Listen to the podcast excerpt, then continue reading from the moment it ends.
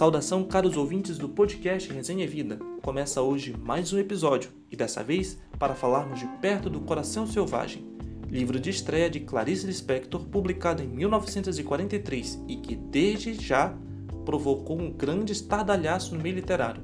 Positivo, diga-se de passagem. Sempre quando a gente ouve falar hoje de Clarice Lispector, poucas palavras além de hermética, escritura difícil ou magras palavras fogem da nossa pesquisa.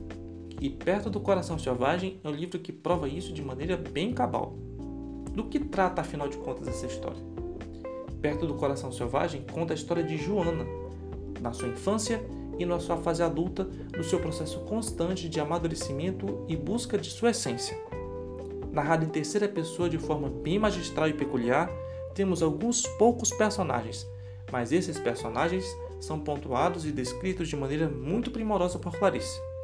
Temos, obviamente, Joana, a personagem que dá a cara ao livro, essa pessoa de reflexões fortes, desconcertantes e de uma pureza e uma limpeza de visão de mundo muito peculiar.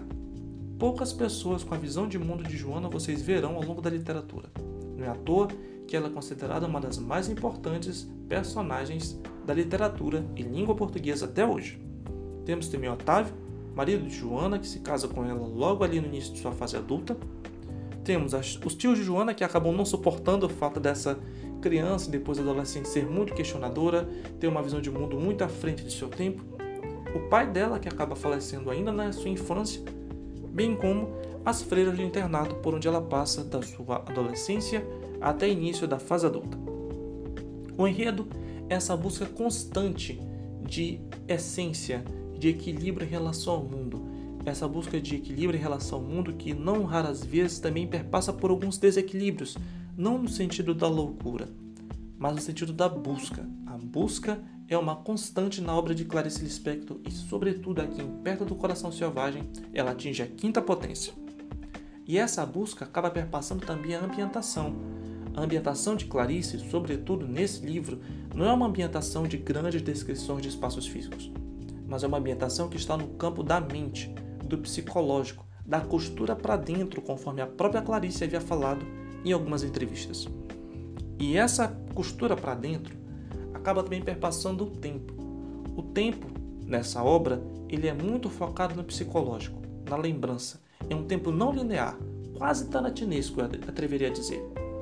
Quase tarantinesco porque uma hora a gente está na infância, depois a gente vai para a fase adulta, retorna para a adolescência às vezes no plano físico mesmo, mas na maioria das vezes no plano das lembranças.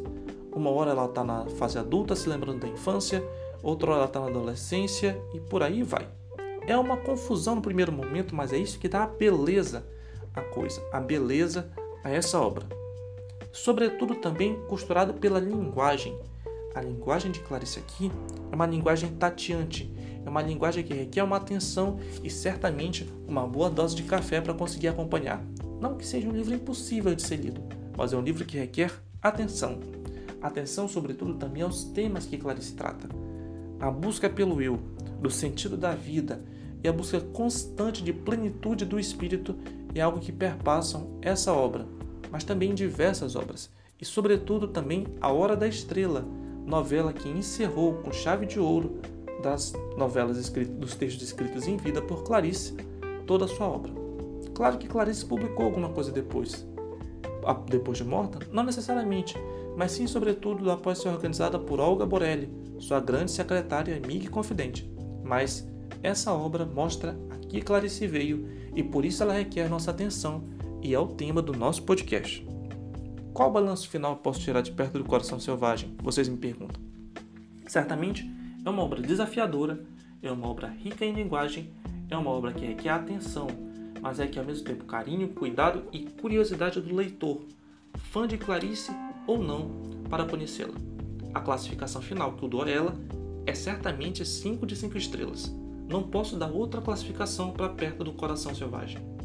Só lembrando que o livro ele está disponível para venda na versão física e e-book na Amazon. O link disponível para compra está no blog ao comprar por esse link e efetuar a compra, você também estará ajudando o blog e o podcast a crescerem cada vez mais e mais, pois através do programa de associados da Amazon, parte do valor da compra exatamente 15%, retornam ao blog.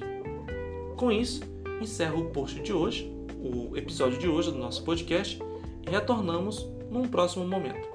Sempre lembrando que os nossos episódios serão postados às terças, quintas e sábados, às 11 horas, no blog e em diversas redes sociais, além do podcast, é claro. Mas é isso e tenham todos um bom dia. Até mais!